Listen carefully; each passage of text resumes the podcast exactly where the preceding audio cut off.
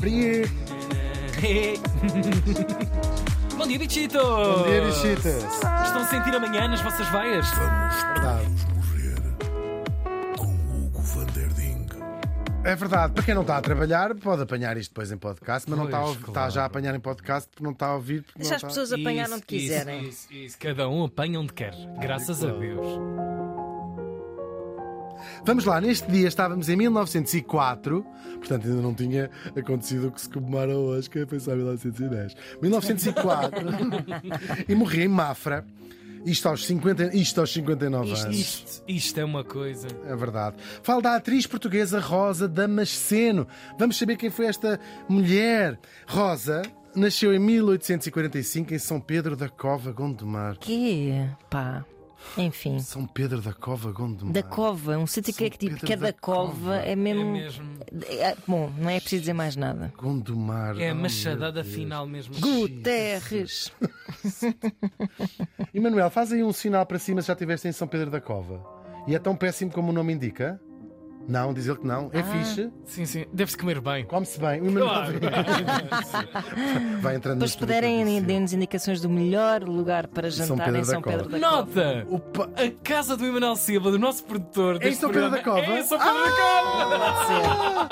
A sua casa de Gondomar mesmo fica em. São Pedro da Cova. Então, pronto, olha, se calhar até é parente da Rosa da Machia. O pai era um sargento do exército e morreu cedo, foi o melhor que ele fez. Ah, A mãe, ah, achando que Gondomar não era suficientemente mau, mudou-se com a filha para o Alentejo. Isto toca a todos. Toca a É só todos. que é só a vossa região. Estavam os alentejanos. Gondomar.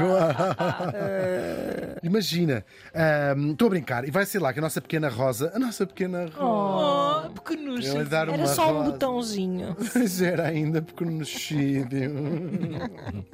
Botânica. Vai, vai. Eu também levei esse delay de 3 segundos. Começou a fazer teatro amador numas companhias itinerantes que havia. Cabeças porcas mesmo. Ela acaba por chamar a atenção a um ator, um ator já muito consagrado que a viu lá numa destas coisas itinerantes, eram umas companhiazinhas que, quase como ao circo, não é? Mas que faziam eh, peças de teatro. E vai falar com a mãe da, da miúda, ela era miúda, e diz assim: a sua miúda tem um talento incrível, você tem que se mudar para Lisboa com ela, porque é onde ela pode crescer profissionalmente, mas isto vai.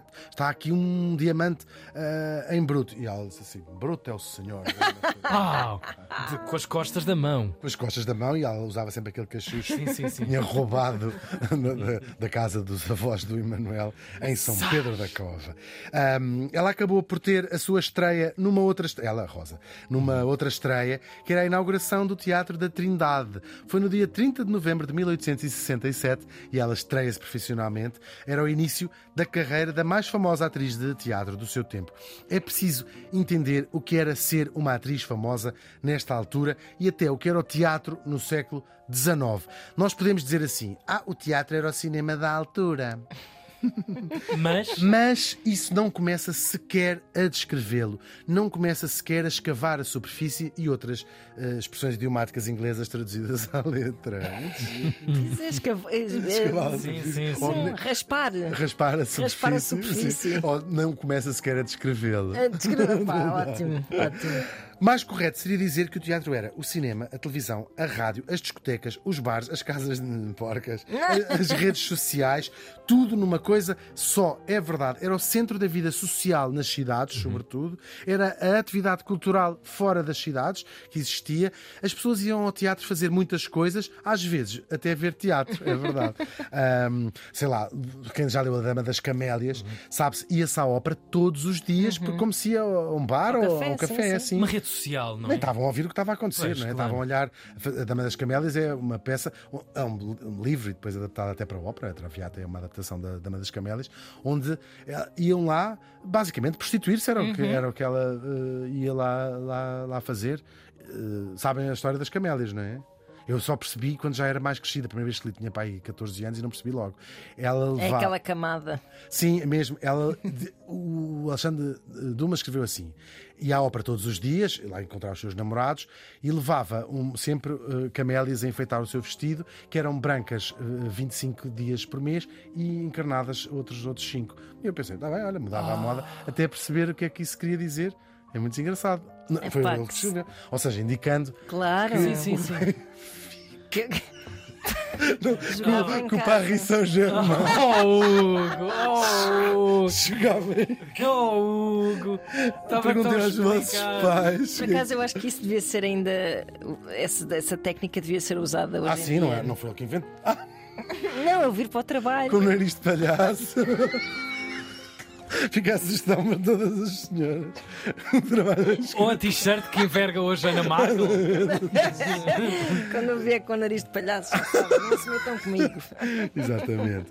Pronto, tudo muito bem. Havia muitos géneros, claro, e muitos teatros, havia muitos teatros mesmo nas cidades, e era completamente transversal a todas as classes sociais. Toda a gente ia ao teatro. Agora, claro, as- as peças que viam, até os teatros que frequentavam, talvez estivesse mais estratificado. A ópera, por exemplo, nesta grande parte da sua história da ópera, era uma coisa muito elitista e o próprio teatro da, da ópera. E assim, ser uma atriz famosa era ser verdadeiramente uma estrela. E a nossa Rosa foi, no seu tempo, a grande estrela do teatro português. A história do teatro, que é uma arte tão antiga, que mesmo tão, tão, tão ancestral na, na, na humanidade, que é engraçado, não é? Pe- Pensar porque esta origem desta. Sim, esta necessidade de no fundo, representar, representa- representar, claro. Hoje em dia o teatro é muitas outras coisas. Mas eu acho que no fundo é um bocado. O, o psicodrama é uma coisa que habita um bocado naturalmente na nossa cabeça, não é? A necessidade um bocado de reproduzir coisas. Qual. eh, Virar falar o sobre jogo elas para e fora, é? De para pensar sobre elas, não é? Inicialmente até usado como cautionary tales, ou seja, como forma de passar in- Claro, in- claro, informação, conhecimento e tudo, mas rapidamente com uma vertente artística quase psicanalítica, não é? Uhum, Muito engraçado. O apogeu do teatro clássico, a Grécia, claro, cujas peças ainda se fazem hoje, ma- eh, 2500 anos depois de terem sido escritas. Incrível. São os best-sellers. São, do- são do mesmo. é engraçado porque conseguir, parece que conseguiram, não mexe mais porque estraga, conseguir representar tantas facetas da, da, da- da- da psique humana em peças escritas há tanto, tanto tempo, que, que- que reconhecemos hoje eh, como, como válidas e percebemos o que elas querem dizer. E começa verdadeiramente em Portugal no século XVI, com um senhor chamado Gil Vicente já sabíamos todos, não é? O pai do teatro português, ah, e muito imbuído do espírito do Renascimento, ele escrevia peças que, que desafiavam e questionavam também a ordem secular da sociedade, gozando, brincando, usando escárnio com essas figuras que representavam ah, arquétipos de, de pessoas, e hoje continuamos também a levá-las à cena e, portanto, e continuam a ser, se não atuais em toda a sua extensão do seu humor, mas pelo menos temas ali que nós conseguimos Claro. fazer paralelos, que já é notável, claro. No dia 8 de junho de 1502, estreou no Paço, que na, Palácio Real, na altura no Castelo de São Jorge, o monólogo do Vaqueiro, para celebrar o nascimento do futuro rei Dom João III e é considerado o momento inicial do teatro em Portugal, ainda que a peça fosse escrita e representada em castelhano, que ele escrevia algumas em castelhano, que era também para ter mais público, não é? Sim, sim, sim. Porque só com... Para internacionalizar. Para A internacionalizar. editora sugeria-lhe sempre isso. São, sim, sim, Gil. Façam, façam Gil, ó, vem cá. Olha, Canta em inglês. Sim, sim, Faça as suas peças em castelhano. Não bate tanto. Mas foi uma discussão dos anos 90 da música em Portugal. É verdade. Em português, Oh, sim, em- claro. Ah, agora é tudo em castelhano, disse o José Cid, quando. Já velho, em 1502. E entretanto, um pouco mais tarde, temos um António Ferreira, talvez menos conhecido que o Gil Vicente, por também ser o segundo é sempre uma porcaria. Ele era. Que diga o. Não, estou a brincar, o segundo canal é ótimo. O Alda. Não é? Mete o do primeiro não é é? um canto. Antena 2. Antena 2. Sabe uns exemplos. Ele era um autor de comédias, este António Ferreira, mas é sobretudo conhecido por uma grande tragédia. Morreu-lhe a mulher e os filhos num desastre com uma ceifeira debulhadora. Estou a brincar, Não. uma tragédia que ele escreveu, até porque não havia ceifeiras debulhadoras. Havia, mas eram mulheres que faziam. Muito giro. Uma tragédia que ele escreveu a Castro, escreveu ele. É claro, a história de Inês de Castro e até tem um coro grego e tudo, foi buscar essas influências. Já agora, ficam a saber que esta história, Os Amores de Pedro e Inês, influenciou o teatro não só em Portugal, mas também no resto da Europa. Nós cá talvez não as conheçamos tanto. Ah, por exemplo, esta versão do António ah, Ferreira, a Castro, teve versões em inglês, em francês e em alemão e era representada nos teatros de toda a Europa, de facto é uma história incrível, não é? Inventam-se histórias destas, isto é uma história real desta, desta ideia tão, tão ah, romântica do Sim, sim. Até de ter casado com ela, supostamente, ou acoroado, depois dela estar morta. Agora, não se pense que as peças do Gil Vicente e do António Ferreira eram sucessos populares, podemos pensar que eram. Não era de todo. O teatro, nesta altura, não era para o povo. Era apresentar o teatro em geral, ou no Palácio Real, ah, para os- a, a corte. Portanto, à porta fechada, aquilo À que porta hoje fechada, designamos. sim, sim. Sim. Não, não era um tipo de divertimento Uhum. para, para o povo. Ah, também nas igrejas aí o povo já assistia cenas ah, da vida religiosa, não é? Fazer Uhum. presépios vivos, recriações da vida dos santos, da vida de Cristo. Então, já tinham muito para recriar. Claro, um burro, uma vaca. Um- ele viveu 33 anos, mas fez coisas Sim, inacreditáveis. sim, Hoje sim, em dia, sim. uma pessoa, nós hoje em dia aos 33 anos, estamos a fizemos começar a sair de casa dos pais. Nem isso. Já tinha ele Vamos a transformado. voltar. por causa Tudo. Claro, Sim, transformado pão em vinho.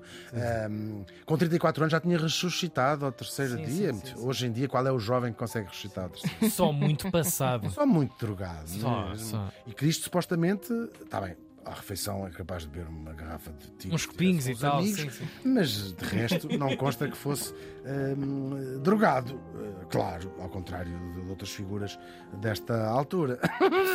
Vamos lá a isto. E depois havia também algum teatro universitário. Podiam fazer umas peças bem jeitosas também, uns com os outros, nas camaratas. Para o povo, havia o quê? Uns barracões que se montavam em pátios, um bocado má a tua casa. Tu, para este episódio, tens aí na t-shirt a dizer cancelem-me, não é? E faziam, montavam os barracões nos, nos pátios, não é? E representavam-se muitas comédias, farsas. Revista, venham à revista. Olha, quase, provavelmente o antecessor disso. Eram coisas mais- um bocadinho mais uh, grosseiras. Ligeras. sátira de Ah, rua. brejeiras, Sim, sim. teatro de fantoches também faziam. Ah, toma, toma, toma com o pau. Sim, os boniferates. Toma, toma, toma. Sou o teu marido, sou o teu A marido. vossa Isso, olha, representação dos fantoches. é, Ana, é escandalosa. Dá-nos um pouco de show de um. Toma, toma, toma. Toma com o pau, toma com o pau. Tal e qual, Centenas de anos. E depois estes textos, a partir de certa altura, começavam a ser vendidos à porta destes barracões em em folhas amarradas com um cordel, de onde vem o nome Teatro de Cordel, ou Romances de Cordel também se chama assim. Por isso, ao contrário do que acontecia no século XVI, por exemplo, na Inglaterra do Shakespeare ou já no século XVII na França do Molière, não havia em Portugal companhias de teatro estabelecidas, propriamente ditas, porque era uma coisa mais localizada, mais eh, restrita, se quiserem.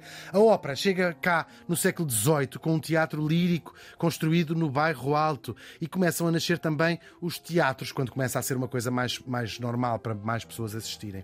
Em Lisboa foi construído o Teatro da Ajuda, também o Teatro do Passo da Ribeira, no Porto o Teatro da Guarda e no Ribatejo um importantíssimo teatro, o Teatro de Salvaterra. Tudo isto no século XVIII. Depois, no dia 31 de março de 1755, inaugura-se a espetacular Ópera do Tejo. A ópera de estreia, eh, Alessandro nell'India, de Pietro Metastasio. Metasio. Metastasio. Metástases. Foi uma coisa mesmo em grande. Tinha 400 figurantes, um palco gigante, Uau. 400 figurantes em palco. Uau, uma credo. noite incrível, é verdade. Mais pessoas no palco do que a ver. Do que a ver, provavelmente. Não, era uma, coisa, era uma ópera linda, assim, uma coisa mesmo em grande. Claro, ao fim de sete meses veio tudo abaixo no terremoto de novembro daquele mesmo Tudo ano. abaixo, com 400 A casa pessoas em cima, abaixo. podia ir abaixo com o peso. Veio tudo abaixo. Sim, a casa veio abaixo. Mesmo tristíssimo, não é? Claro. Um, Tanto dinheiro empatado. Ah, na Lisboa reconstruída, vai nascendo, depois desta altura, já entrando pelo século XIX, uma rede gigante de teatros, já todos públicos, e depois, no século XIX, então, o Almeida Garrett vai criar o Conservatório Nacional de Teatro, o Teatro Nacional, que chegou a ter o nome dele a uma altura, ahm, e vai ainda escrever uma data de coisas, incluindo o seu grande clássico, Frei Luís de Souza. Chegamos assim ao tempo da nossa Rosa Damasceno, que andou por todas as muitas companhias que existiam em Lisboa. Fez de tudo: dramas, comédias, revista, zarzuelas, que são óperas cómicas. Fez digressões pelo Brasil até se fixar mais ou menos no atual Teatro de São Luís, que era dirigido pelo ator e empresário Eduardo Brazão, com quem ela foi casadíssima. Ela arrastava sempre com ela uma multidão gigante de admiradores que iam à porta do teatro eh, esperá-la, vê-la, gritar: Rosa, Rosa, faz-me um filho. E ela, mas como? Mas numa ideia de popstar, não é? Completamente sim, claro, claro. adoravam, Pois, adoravam. sim, sim. O público vibrava com isto, não é? Sim. Era como ver as séries todas, é como vi- vibrar com o Walking Dead. Dead. Walking Walking Dead. Dead. Sim, Ali no Chiado a andar, o Walking Dead. Tudo ali. misturado com dizer, era como ver a Cher. Quando disseste ver as séries. Ora, também era ver as Era como ver a séries. Cher. Era ver a Tudo Madonna, mesmo, tudo o Walking mesmo. Dead, Sim, mas a- A era a Madonna Madonna. a cantar o. ah, não sei o quê, sou um zombie, eu sou um zombie, nanana. Portanto, era misturar a revista, a revista, a Madonna e Walking Dead. comigo, eu sou um zombi moderno. Zombie, sou um ganda, zombie, sou um ganda, zombie. Um dos seus maiores fãs, que foi quem? O rei Dom Luís, que chegou a traduzir peças para ela representar e parece que traduziu mais.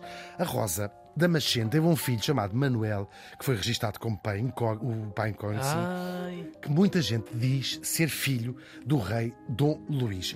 Também houve uma, tradução, uma extra tradução. Uma tradução a mais. Os- o- no- em línguas estrangeiras. Isso. O- Verdade ou não, há muitas pistas para que seja muito provável que o Dom Luís seja mesmo o pai deste, deste miúdo, que tem descendente até hoje, este, Uhum. este, este, este Manuel. Ah, ele deu imensos presentes à Rosa Damasceno, incluindo um belíssimo apartamento na Avenida da Liberdade. A Avenida da Liberdade, neste século XIX, era o- o- a avenida mais luxuosa, não é? Tem umas casas ótimas, aquela coisa toda, Uhum. e deu-lhe um apartamento. Bem, não é que ele também lhe faltasse dinheiro, não é? E também não era que o ganhasse a trabalhar. Estou a brincar! Olha, é um trabalho bem, bem difícil. Governar este sítio. Oh, esta piolheira. Onde, como diria o Essa de Queiroz, não se consegue às duas da manhã encontrar um sítio para roer uma perna de perdiz e beber uma taça de champanhe. Continua exatamente. Ah, entretanto, teve também uma quinta em Mafra, uma quinta incrível em Mafra, onde ela, de resto, acabou por morrer. O enterro dela foi uma comissão nacional. O corpo chega a Lisboa, vem de comboio de Mafra, coisa, vai estar toda a gente à espera dela no, no Recio, penso que era onde chegava assim, ou a Santa não sei. Toda a gente assim, ai Rosa Damasceno, era de- do assim, a linha do Oeste. Ai Rosa Damasceno, ai Rosa Damasceno, dá-me uma cena, até me dá uma cena, isto até me deu uma cena, olha, deu uma cena. não é? Ela foi homenageada com o nome de muitas ruas por todas as cidades de Portugal e até tem, passei por lá há pouco tempo e fiquei tão triste, está tão, tão escavacado, qualquer dia cai. Um belíssimo teatro em Santarém, o Teatro Rosa Damasceno, lindo, já muito posterior, mas muito, muito, muito, muito bonito. Ah, é verdade, todo escavacado, como ela, com certeza, ao fim deste tempo, não há de estar muito melhor. A Rosa Damasceno morreu faz hoje 119 anos.